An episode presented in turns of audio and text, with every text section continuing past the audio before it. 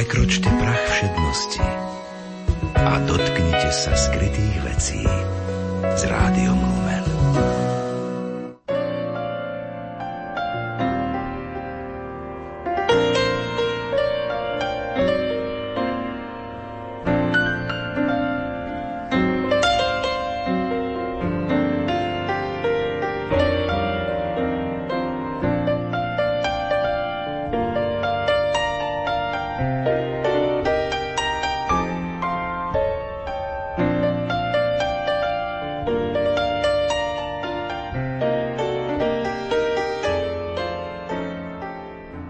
Dobrý deň, vážení poslucháči. Vítam vás pri počúvaní literárnej kaviarne. Budete počúvať ocenených autorov zo 16. ročníka celoslovenskej literárnej súťaže o cenu Slovenského učeného tovaristva.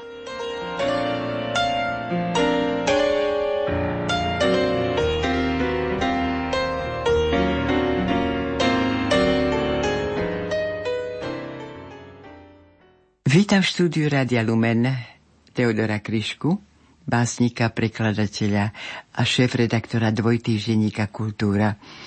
Samozrejme, bol si aj predsedom súťaže, o ktorej dnes hovoríme, ktorá sa konala v máji tohto roku. Práce ste posudzovali traja. Eva Jarábková, Jan Galik a prirodzene ty. A myslím si, že ty máš to rozhodujúce právo, že ty vlastne určuješ, že kto sa na aké miesto posunie. Dobre usudzujem? Tak to bývalo pravidlom po všetky roky, aj vo všetkých súťažiach, ktoré som nejakým spôsobom viedol alebo bol pri ich činnosti. Aj tento 16. ročník literárnej súťaže v duchovnej tvorbe o cenu Slovenského učeného tovaristva mal takýto charakter a bol som rád, že som bol pri jeho existencii. Tento ročník sa podobal vlastne na všetky predchodzie, pretože prinášal nám e, mnoho mien nových, nových autorov a čo mňa osobitne tešilo, že sa stále objavujú mladšie ročníky, dokonca deti zo základných škôl, tam, kde učitelia literatúry pracujú s mládežou, tak sa stáva, že viacerí z tej jednej školy napíšu veľmi pekné práce a pošlu ich do tejto literárnej súťaže a tým samozrejme povzbudzujeme ich e, ďalšiu činnosť. Ocitnú sa aj v zborníku, ktorý sa vydáva popri súťaži a kde si vlastne títo výťazi literárnej súťaže nájdu svoje práce. Ale ja vidím veľkú úlohu v týchto súťažiach hlavne v tom, že sa môžu vidieť, spoznať navzájom, stretnúť osobne. Ľudia píšúci, pretože literárna práca, literárna tvorba je práca introvertná, v súkromí, skrytosti pred e, zrakmi ľudí a pre autora je dôležité, aby si konfrontoval svoju námahu, svoj talent s inými, meral sa tak trocha a zaradil sa do kontextu súčasnej literatúry. Vieš, je veľmi zaujímavé, že pani doktorka Horvátová že sa jej darí túto súťaž organizovať. A keď tak čítam všetky tie sponzorské organizácie, či už e, literárny klub Bernolák v Trnave pri miestnom odbore Matice Slovenskej v Trnave, potom ďalej sa spolupracuje s mestom Trnava, Trnavským samozprávnym krajom, knižnicou Jureja Fandliho v Trnave, Bernolákovou spoločnosťou v Bratislave a redakciou dvojtyženíka Kultúra v Bratislave, ktorú reprezentuješ ty. A teraz pribudol i spolok svätého Cyrila a Metoda. A práve vďaka tomuto spolku môj dávny známy a priateľ, pán Jesenský, tiež získal ocenenie a bola som rada, keď som čítala jednotlivé príspevky, že som našla jeho príspevok. Áno, e, naša literárna súťaž o cenu Slovenského učeného tovaristva vlastne zahrania celé vekové spektrum, všetky kategórie, od žiakov základných škôl až po tie najvyššie vekové kategórie. A pán Jesenský je našim stabilným, pravidelným Áno. účastníkom a prináša vždy veľmi pekné, hodnotné eseje, a z tých mladých autorov, keď tak pozerám na tú prvú kategóriu, posluchači si vypočujú Adama Kolára, Miriam Jackaninovú, to je všetko prvá kategória, ba dokonca z tretej kategórie Editu Striežencovú a mnohých iných. A mnohé prózy sú veľmi zaujímavé a zúčastnení nemajú možnosť prezentovať svoje diela. Áno, dnes na Slovensku celá orientácia literatúry je vlastne v takomto štádiu postmoderný liberalizmu, presadzovania práve hodnot vzdialených kresťanskému hodnotovému systému a preto je to veľmi významné, že sa nájdu ľudia a vytvoria priestor pre tých, ktorí by sa inak nemohli uplatniť takýchto súťažiach a popri súťaži o cenu Slovenského učeného tovaristva treba vyzdvihnúť už desiatý ročník tohto roku bude festivalu duchovné umenia. Áno, predbehol si ma.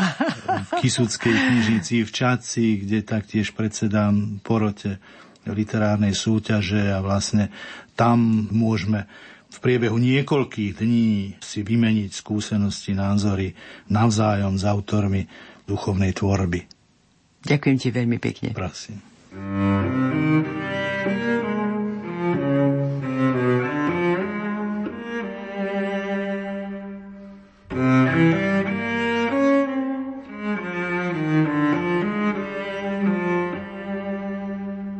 Adam Kolár, prvé miesto, prvá kategória, poézia. Pokrčené myšlienky zaspávanie. Vankúš hovorí sny. Hlava sa zmestí do pierka, v deravej plachte sa rozliali divé maky. Slnko je teplo prezlečené za klauna. Chodí od domu k domu. Zhovára sa so stromami, hádže úsmevy na všetky strany. Žongluje s nami, až polnočné ticho ho vyzlečie z kostýmu. Každým výdychom narodí sa slovo čisté, obopláva zem, tesne nad povrchom, potom sa zjaví v ústach filozofov, v kartách veštice skrivené ako plamienok sviečky. Také sa vráti vo večerných správach ako pravda. Vypadol mi mliečný zub zasadil vločku. Vyrástol z nej smrek, možno vianočný. Tento rok Martin spadol z bieleho konia. Korčulujem sa na blate, pavúk uplietol šál, lížiam v pivnici. Pokrčené myšlienky mieria k svetlu. Zlatá sila rozbila knihu, blúdime ako slimáky po daždi. Vyhralo zlato, a sol len pomaly prichádza.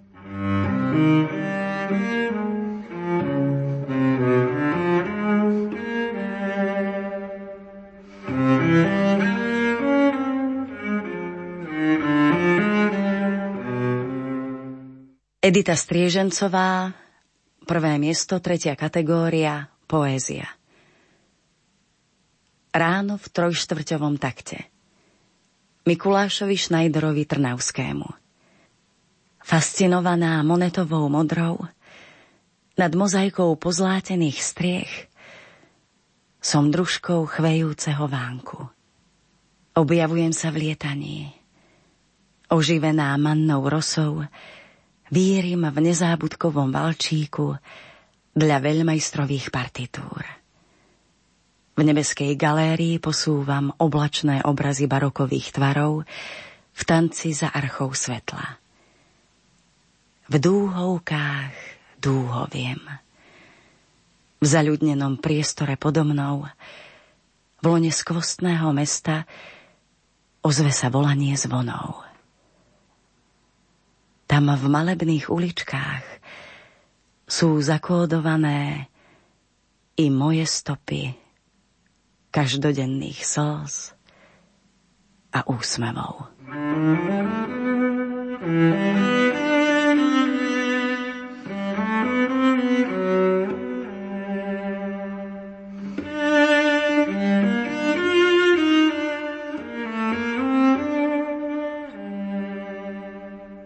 Magister Pavol Fekete, druhé miesto, tretia kategória, poézia. Strata moci. Si romanticky vyliatá oáza v dunách púšte Goby. Nerozumieš hre tejto doby neodzvonených polnocí. Až si ťa láska nahmatá v matraci polohlasných vzdychov, kým mlčíš svojou pýchou tichou, navždy ťa moc tmy odmocní. Ticho hľadá bielu astru v neverbálnom nočnom parku. Mesiac hrá sa na polárku v ozónovom súkvetí. Bezmocnú pleť z alabastru objíma hmat ionosféry a cez tvoje mokré pery slobodná moc uletí. Odhalenie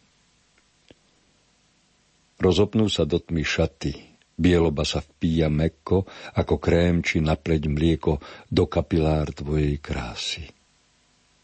Ako voľné radikály spájajú sa fragmenty, aké v noci máš len ty, keď ťa úsvit poodhalí.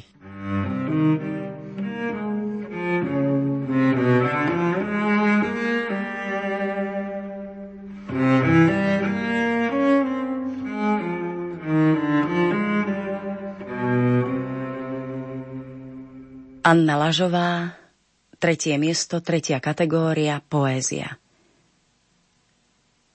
Osud. Držíme slnko na oblohe, kedy sa nám zachce. Prehrabujeme sa medzi zvyškami vlastných odpadkov. Riadíme sa podľa osnov vlastných koreňov. Nahotou úst plníme vlastné svedomie. Do uší naberáme membránu necitlivosti. Prešľapujeme pred vlastným prahom márnotratných dní, aby privreté oči spečatili náš osud. Láska, ukrytá v prúde života, leží kde si v pravej komore srdca. Prichádza, keď ťa začne bolieť celý svet – keď klesáš pomaličky na dno a naokolo začína byť chladno. Pomaly prichádza na motýlých krídlach. Vystupuje po schodoch a tebe za každým je teplejšie.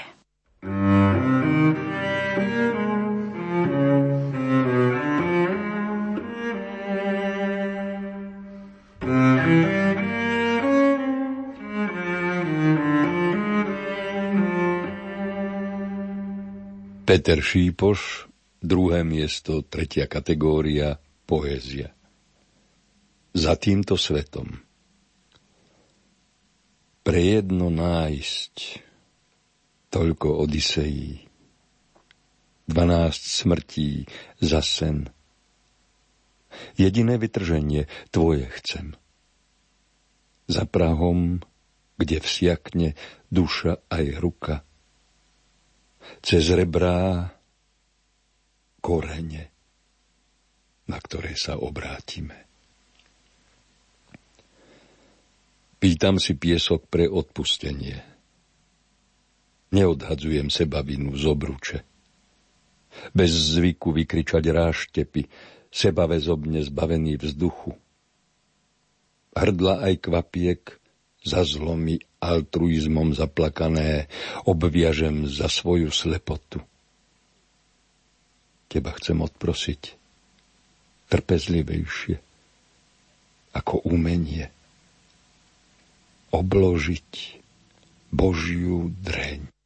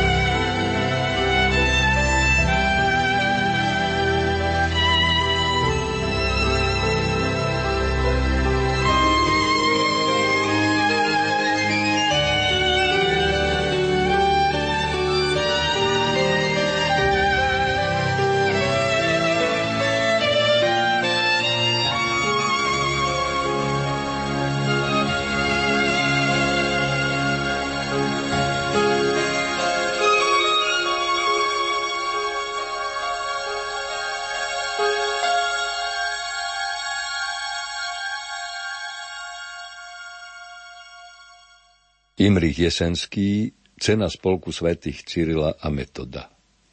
Povesť o biskupovi Gorazdovi. Výber. Vyhnanci po mnohých dňoch prišli k priesmiku Soroška. Na odporúčanie obyvateľov z jednej osady pod priesmikom si putujúci vyhnanci vzali dvoch skúsených mužov z dediny, aby ich previedli cez Sorošku na rovinu k hradu pod Turňou. Hrad bol nedávno dostavaný. Hrdo sa vypínal na pravidelnom okrúhlom kopci nad rovinou. Cesta cez Sorošku bola dlhá a namáhavá, ale zdolali ju šťastlivo. Ďakovali Bohu a tešili sa, že ich ochránil od všetkých nástrach tohto prechodu cez priesmik. Poďakovali sa dvom sprievodcom a vyplatili im zaslúženú mzdu. Otec, biskup Gorast, im udelil zvláštne požehnanie. Dvaja dočasní sprievodcovia Soroškov sa v pokoji vrátili späť do svojej dediny. Nedaleko cesty pri potoku sa všetci putujúci usadili. Pomocníci obriadili a nakrmili kone a nechali ich spásať trávu na brehu potoka. Ešte predtým im povrázkami spútali predné nohy nad kopitami, aby sa nevzdialili. Potom založili oheň pod kotlíky, v ktorých uvarili obed. Kňazi sa v potoku poumývali, okefovali si odev a vyčistili obú. Tu pobudnú do zajtra. Hneď na svitaní poputujú k starobilej osade Chom, ktorá leží na pravom brehu rieky Hornát. V osade pôsobí starý kňaz Ján už mnoho rokov. Sám sa rozhodol ísť zo sídla Nitry až na východ, kde rozširoval evanielium po dedinách v okolí Slanských vrchov. Sídlo farnosti určil práve v spomínanej veľkej a prastarej osade. Za kňaza bol vyučený na latinských školách a viac rokov pôsobil v Nitre a na okolí, keď ešte vládol knieža Rastislav. On poprosil byzantského cisára, aby mu poslal kňazov, ktorí by naučali evanieliu všetok jeho ľud v jemu zrozumiteľnej reči. Aj on sa pridal k tým zástupcom a vyznával Boha v jazyku ľudu, ktorý nazvali hlaholikov. Ona ešte viac stmelila Slovenov okolo apoštolátu svätých mužov Cyrila a Metoda. K nej sa pridali mnohí spolubratia v kňazskej službe, ktorí sa rozhodli ísť medzi ľud do všetkých kútov v Slovenskej ríši. Tam šírili pravú vieru o Ježišovi Kristovi. Naučili ich to múdri solúnsky bratia. Biskup Gorast a ostatní muži s ním putujúci došli na chotár dediny rozľahlej osady Chom. Tam s krížom im prišli oproti ľudia z osád s kňazom a predstavenými. Starúčky kňaz stál na čele sprievodu veľkého množstva ľudu, ktorý prišiel vzdať hold a vďaku otcovi biskupovi Gorazdovi a jeho kňazskej výhnaneckej skupine. Bolo práve slnkom zaliate poludne a polia oplývajúce úrodou plodín sa tiahli dookola. Za poľami na kopci sa vypínal starý hrad, ktorý dal postaviť ešte zjednotiteľ Slovenov kráľ Samo. Na hrade, ale aj pod ním, na Majeri, žilo množstvo vojakov a ostatných ľudí, ktorí sa denne starali o všetky potreby obyvateľov hradu. Kňaz Ján a ostatní starešinovia a náčelníci z blízkych osád vrelo privítali biskupa a kňazov na svojom chotári pobudnú medzi nimi do zajtra, potom sa rozídu. Biskup Gorast navždy odíde do polského Krakova, ostatní odchádzajú do Bulharska a Chorvátska. S biskupom pôjde aj kňaz Vavrinec a pomocník s jedným vozom. Ostatní pôjdu na juh. Všade tam, kde žijú slovanské národy, a ich ľudia prahnú poučení o Ježišovej blahozvesti po svetle pravej Božej pravdy a viery.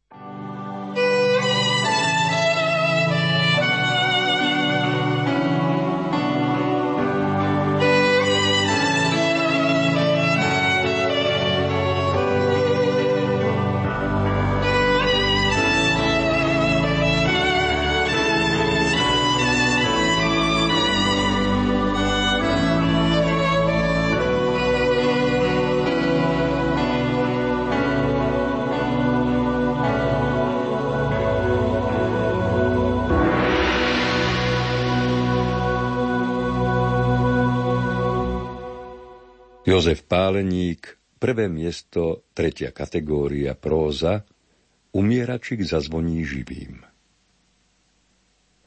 Čo hľadáš v tom archíve? Už sa tam druhý deň kutreš. Zabrdol do starostu otázkou jeho zástupca, keď sa objavil na miestnom magistráte. Tie projekty na autobusovú zastávku, či vlastne čakáreň, čo ešte Milan dal vypracovať, odpovedal starosta majúc na mysli svojho nedávneho predchodcu a pokračoval v prehľadávaní spisov. Chcel by som to rozbehnúť, zdôrazňoval ďalej, pričom neprerušil hľadanie. Použili by sme tie prostriedky, čo sme začiatkom roka dostali. Aj nám už treba novej, podporoval snahu starostu jeho zástupca. Starú len reparujeme. Do nekonečna sa to nedá. Mm, predsedila pomedzi zuby hlava obce, no spátrania ju to nevyviedlo. Aha, tu som čosi našiel, povedal po chvíli a v jeho hlase bolo badať potešenie. Sú to dáke projekty, lenže asi nie tie, čo hľadám. To už k nemu podišiel aj zástupca a obaja sa zaujato zahľadeli do projektovej dokumentácie, ktorú starosta medzi tým rozviazal. Zvonica. Predstav si, to ešte žije, čudoval sa starostov zástupca. Myslel som si, že už to medzičasom niekto stopil, veď to je už koľké desaťročia. A vidíš, že nie. No čo, Hľadali sme autobusovú čakáreň, našli sme zvonicu. No tak postavíme zvonicu, no nie? Otočil sa starosta k svojmu podriadenému so sugestívnou otázkou. Sám si však aj odpovedal. Hm, to asi nepôjde. Dostali sme účelové prostriedky, tak ich musíme aj účelovo zhodnotiť. Hoci... Pochybovačne sa na chvíľu zasekol. Oh, stavba ako stavba. Olej do ohňa pochybovačnosti prilieval aj rezervný starosta a obaja si boli čoraz viac vedomi, že síce dobrá myšlienka, ale zrejme nepriechodná. Odhliadnúť od toho, že rekonštrukcia autobusovej čakárne či skôr postavenie novej bolo viac než prioritou miestnej samozprávy. No nielen jej. Všetkých, ktorí si do rubriky obec písali názov práve tejto. A čo tak postaviť zvonicu po čakárni? Jedným vrzom, ako sa hovorí. Zažínal iskierku nádeje starosta, pretože nechcel pustiť z rúk šancu plynúcu z hotových projektov zvonice. A to nám neprejde. Ak by sme to aj nejako zaunačili pri výstavbe, pri kolaudácii to sotva zdôvodníme. Ešte aj pokuta by z toho mohla vyskočiť. Hm? Veď to. Aj tak musíme najskôr ešte nájsť i tie čakárňové schvaľovačky. Bol to ťažký hlavolam. Na jednej strane vábna možnosť postaviť popri autobusovej čakárni, pravda, ak sa podarí nájsť stavebnú dokumentáciu, aj zvonicu, ktorá v dedinke nebola a čiastočne by nahrádzala aj absentujúci kostol, a na druhej strane obava, že by to vo finálnej fáze nemuselo dobre skončiť. No, Teraz baborať. Obaja funkcionári obce sa rozhodli a zhodli, že túto myšlienku rozhodne nezavranú. Naopak budú ju živiť, snažiať sa nájsť nejaké riešenie, aby sa dala skombinovať stavba čakárne i zvonice a nenastali pritom ťahanice a nepríjemnosti. Jednoznačne treba tento návrh dať schváliť na rokovanie obecného zastupiteľstva. Tak sa aj stalo. Členovia miestneho parlamentu zaujali spočiatku rozpačité stanovisko, pretože dovtedy netušili, že archív ukrýva okrem bežných písomností aj také tajomstvo, ako sú pre súčasnú generáciu neznáme plány výstavby zvonice.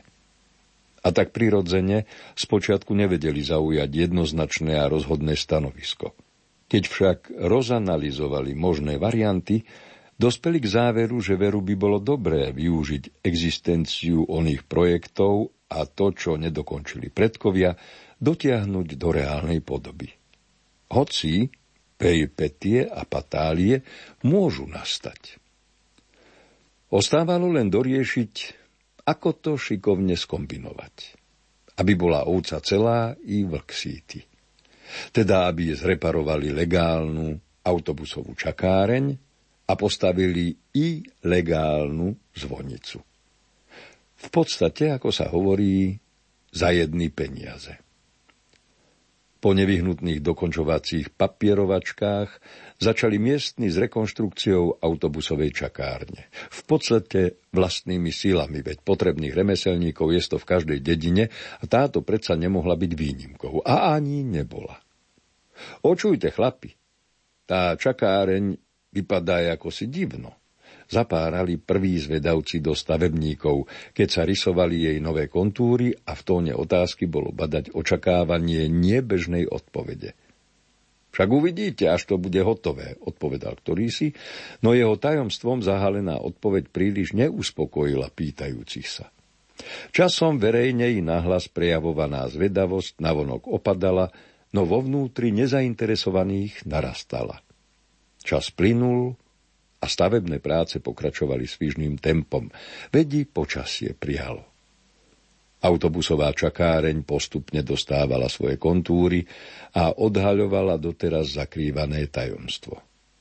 Avšak predsa len klasická čakáreň vyzerá trocha inak. Táto však bola nepochybne atypická. A čo je to tam za prístrešok pricapený k čakárni? Takto a podobne sa spytovali ľudia v dedine navzájom i starostu, ktorý sa pri týchto otázkach len potmehúcky usmieval. Až to bude úplne dokončené, uvidíte, zvykol odpovedať a bol rád, že istým spôsobom sa podarilo zachovať, či skôr realizovať dedičstvo otcov. Tí si kedysi naplánovali postaviť zvonicu, no nikdy sa k tomu nedostali. Až teraz – v podstate náhodou, keď súčasníci naďabili na projekty. A tak v jednom komplexe s autobusovou čakárňou vybudovali aj zvonicu. Neveľkú, ale predsa. Vedi zvon v nej bude neveľký. Taký, čo sa umieračikom volá. Bude sa na ňom zvoniť, keď kto si umrie. Veď tak sa patrí. Ale aj na aniel pána aspoň v nedeľu a vo sviatok. Veď umieračik predsa aj živým zvoní.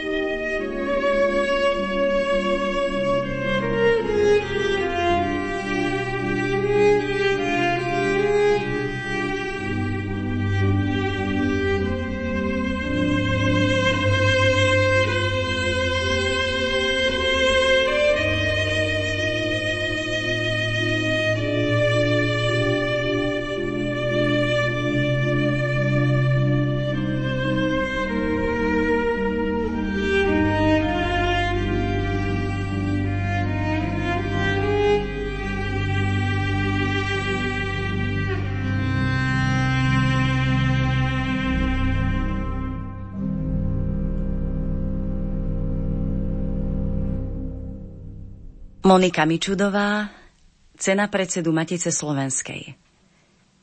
Štipko so známym.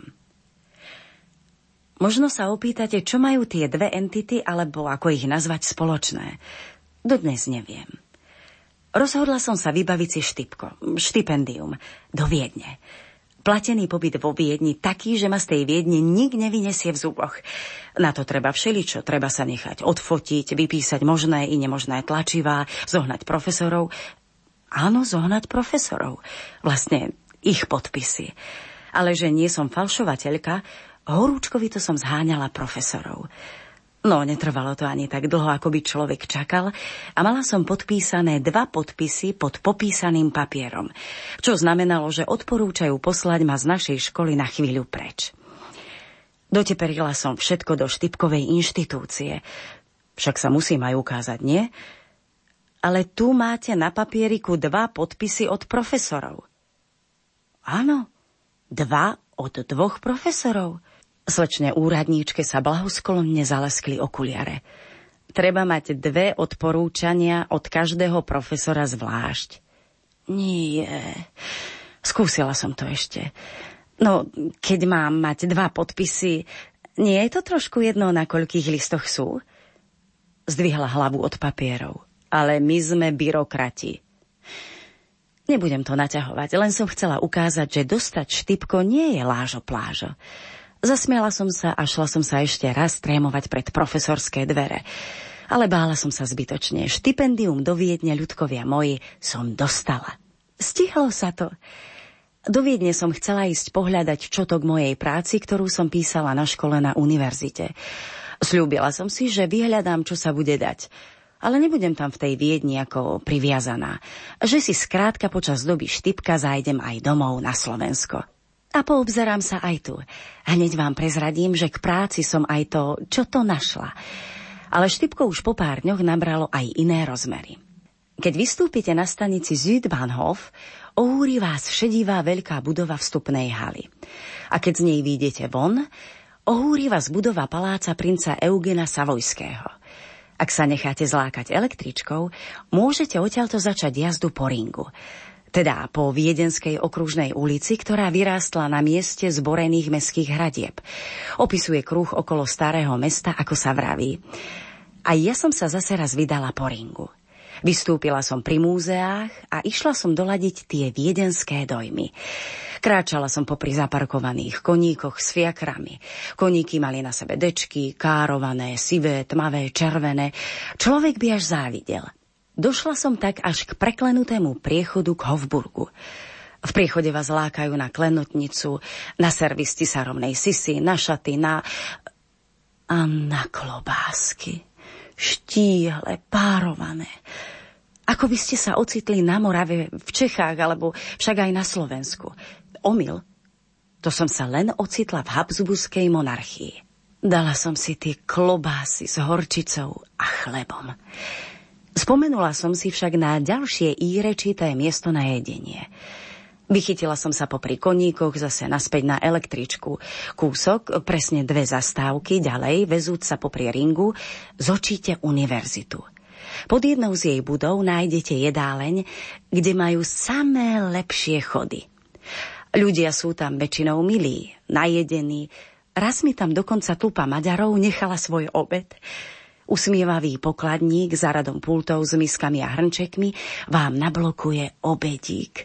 Nech ste, kto ste. Usadila som sa. S klobáskami. Keď bolo po nich, oproti mne si k stolu sadol starý pán. Dával si do nosa ďalší slávny chod rakúsko-uhorskej kuchyne. Vepšok nedlozelo. Pozeral sa na mňa a zasmečoval prvú otázku. Odkiaľ ste? Zo Slovenska. Chvíľa ticha. O, tam bol Tito. A uprel na mňa spýtavý pohľad. Tiso, povedala som. Tita mali v Juhoslávii. Deduško bol spokojný. Mm, ako sa má Tiso? Chvíľka ticha. On bol popravený. A, das war ein Fehler. Ukázal mi ukazovák, že to bola chyba. Erhard die Slovaka i geretet. Zachránil Slovensko, mienil. Rozhodila som rukami a prikývla som. Deduško sa nenechal vyviesť z konceptu. Rozhovoril sa o doktorovi Tisovi, trochu aj o politike 40. rokov. Vraj keď bol malý, mal tetu blízko, ktorej sa Tiso ukrýval. Opýtal sa ma tiež, či som sa o ňom učila doma alebo v škole. Keď počul, že aj v škole, vyzeral ešte spokojnejšie. No teda, vravím si, len pomaly som sa spametávala z tých otázok. Ani neviem, kedy dojedol a ako sme vyšli von. V tom som si spomenula, že som chcela kam si ísť. Asi voziť sa električkou. Detko považoval za samozrejme, že idem s ním, takže som ho s mojím odchodom prekvapila. Možno sa ešte uvidíme. Usmial sa a už sme sa vzdialovali. A na mysel mi prišiel iný detko. Môj. Akurát bolo totiž výročie toho, keď som malá sedela nedaleko neho, schovaná za pletenie a bábiku. Detko bol schovaný za noviny, akýsi denník. Naraz ich bezmocne zložil na kolená a riekol zdanlivo úplne z cesty. A o tem Tisovi ništ nepíšu. Musela som sa ešte viac chovať, aby som sa nezačala rehotať, že detko hľadá desiatky rokov staré správy v novinách.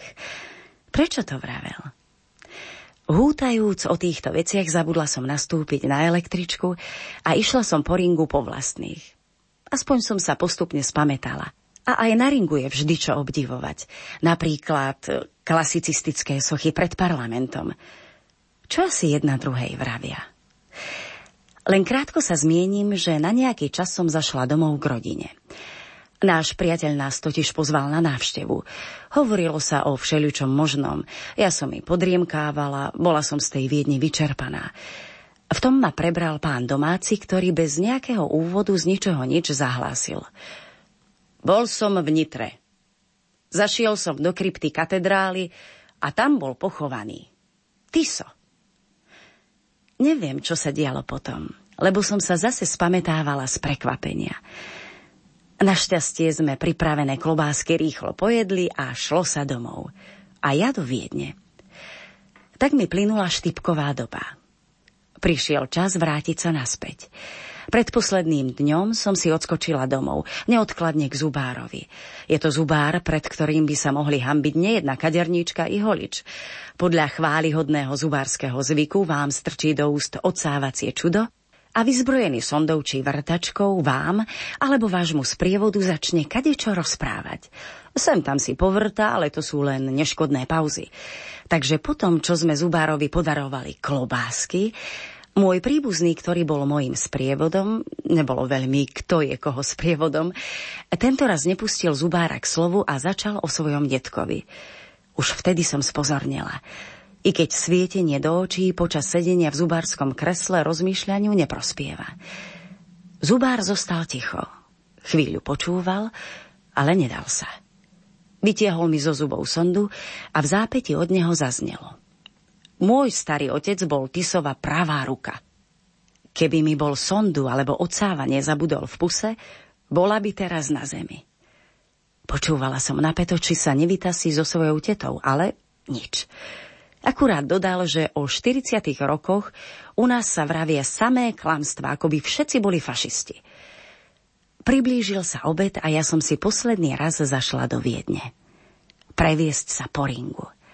Vystúpila som pri opere, našla som dom svätého Štefana a vstúpila doň. Práve tam bol kopec ľudí. Sedla som si pod stĺp. A o tri stĺpy ďalej sa posadil detko ten, čo mal kedysi tetu. Čakala som, až sa pozrie na mňa, až sa pozrie mojim smerom. Ale on si na mňa nepamätal. No ja si svoje štipko zapamätám asi navždy. Tak som sa vo Viedni naučila ináč pozerať na Slovensko.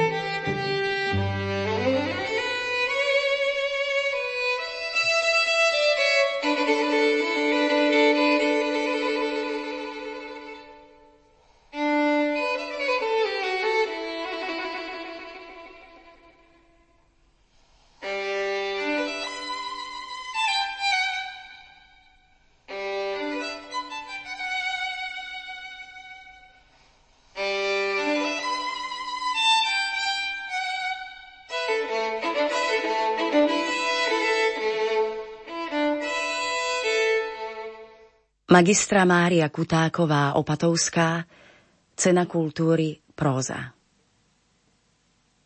Ona žije. Z kaplnky Božieho milosrdenstva sa ozýva monotónne Santa Maria Grácia Plena už po 30. raz. To sa mníšky modlia rúženec za dušu mŕtvej, len 25-ročnej sestry Lucie. Zomrela pre tento život. Ale našla život väčší. To sú slová matky predstavenej. Kto bola táto mladá žena? Čo sa stalo? Prečo zomrela? Dosť bolo otázok. Tu vám ponúkam jej príbeh obety a skutočnej kresťanskej lásky. V ženskej väznici v Puente chrapčí väzenský rozhlas. Puk, puk, prásk, píp, puk, puk. Potom sa ozve drsný hlas. Z rozhodnutia tribunálu vojenskej chunty budú zajtra ráno popravené za vlasti zradu. Juanita Alonso, Benita Alvarez, Mária Sanchez, puk, puk, puk, puk. Nasledujú ďalšie mená. Je ich desať. V celé číslo 12 neverí vlastným ušiam jedna z odsúdených. Je to Mária Sanchez. Bože môj, tak je to predsa pravda. A už zajtra, čo mám robiť? Prosím, pomôž mi. Hovorí si sama pre seba a bezradne pobehuje po celé. Ale prečo? Kto im dal právo vziať mi život? Veď som nič nespravila. Ty, pane, vieš, že som nevinná. Ako môžem odísť bez slova rozlúčky, bez objatia blízkych? Cerka moja, ako rada by som si ťa pritúlila. Muž môj, čo je s tebou? Kde si? Žiješ? Nevedela, čo robiť ako sa vyrovnať s touto hroznou situáciou. Ako má využiť čas do popravy? Do zajtrajšieho rána, keď ho má tak strašne málo. S nekonečným bôľom v srdci sa vrhla na pričňu. Zavrela oči a začala spomínať na detstvo, matku a otca – potom navždy usmiatého manžela a na malú cérku, jej Benitku. Na jej prvé zúbky, nesmelé krôčiky a slovo mama. Och, akí boli šťastní. A odrazu do týchto spomienok vtrhol obraz akoby z hororu. Pamätá si ten deň pred vyše rokom. Bol krásny, slnečný apríl. Manžel sa vrátil z práce a hovoril, že na výbore spísali požiadavky za vyššie mzdy a lepšie pracovné podmienky. Musia nás prijať. Veď takto sa nedá žiť. Drieme ako otroci v neľudských podmienkach a za čo? Sotva z toho vyžijeme. Vravel nahnevano.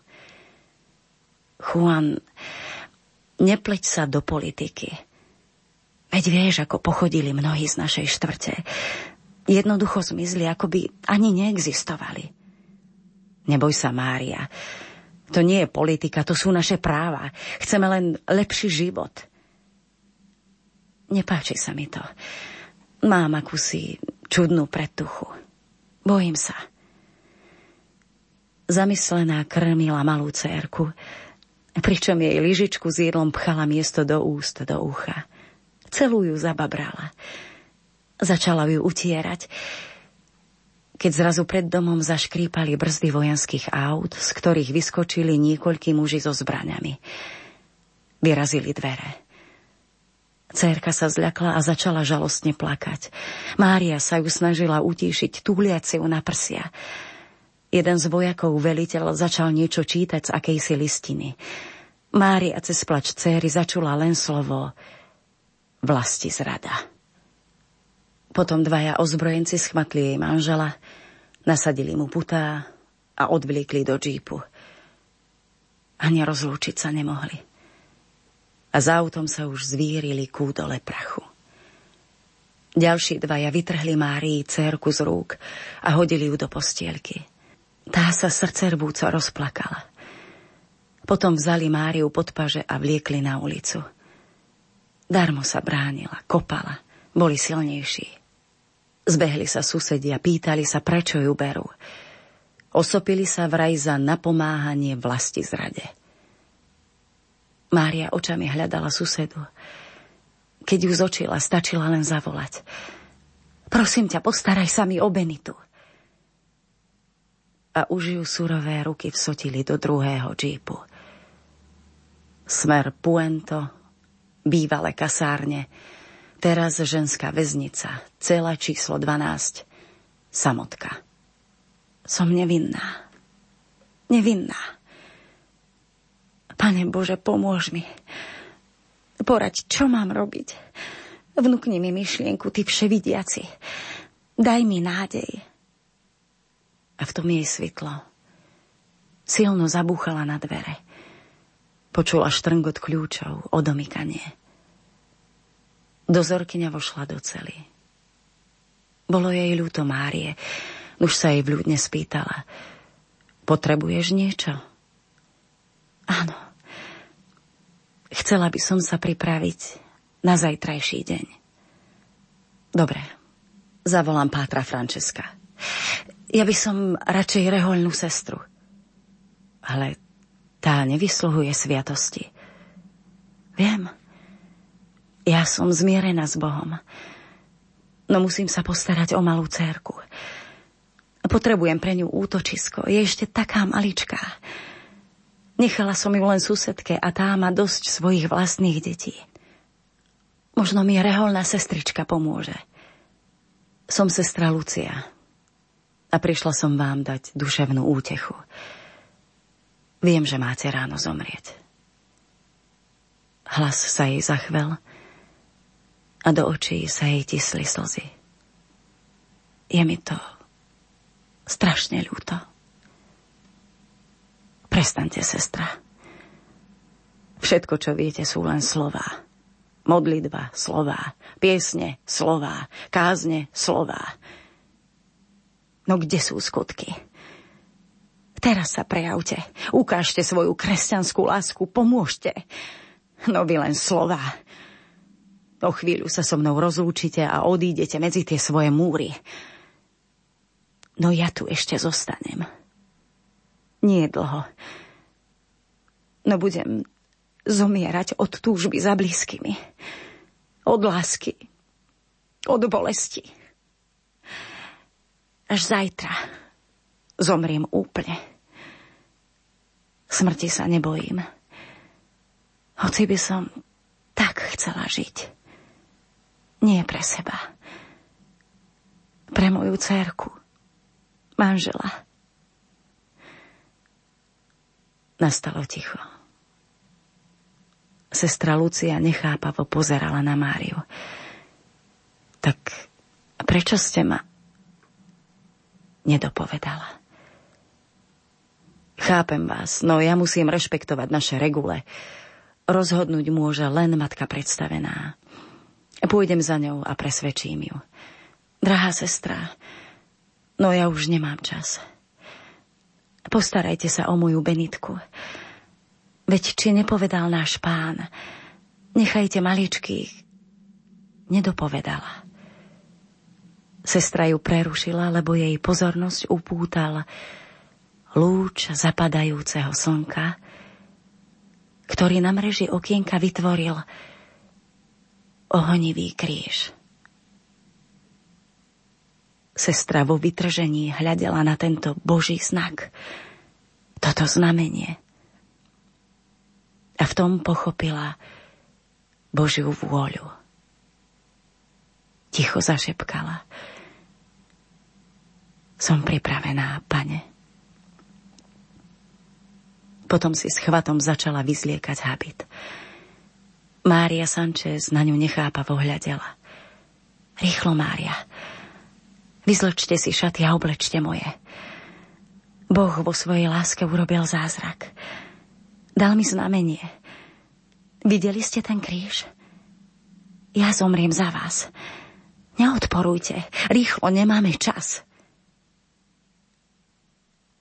Mária Sanchez sa ako busne dala obliecť do habitu. Nevládala hovoriť. Len plakala mlkvým nárekom, ako Božia matka na Golgote. Potom sa navzájom objali a z Márie vyšli slová nesmiernej vďaky.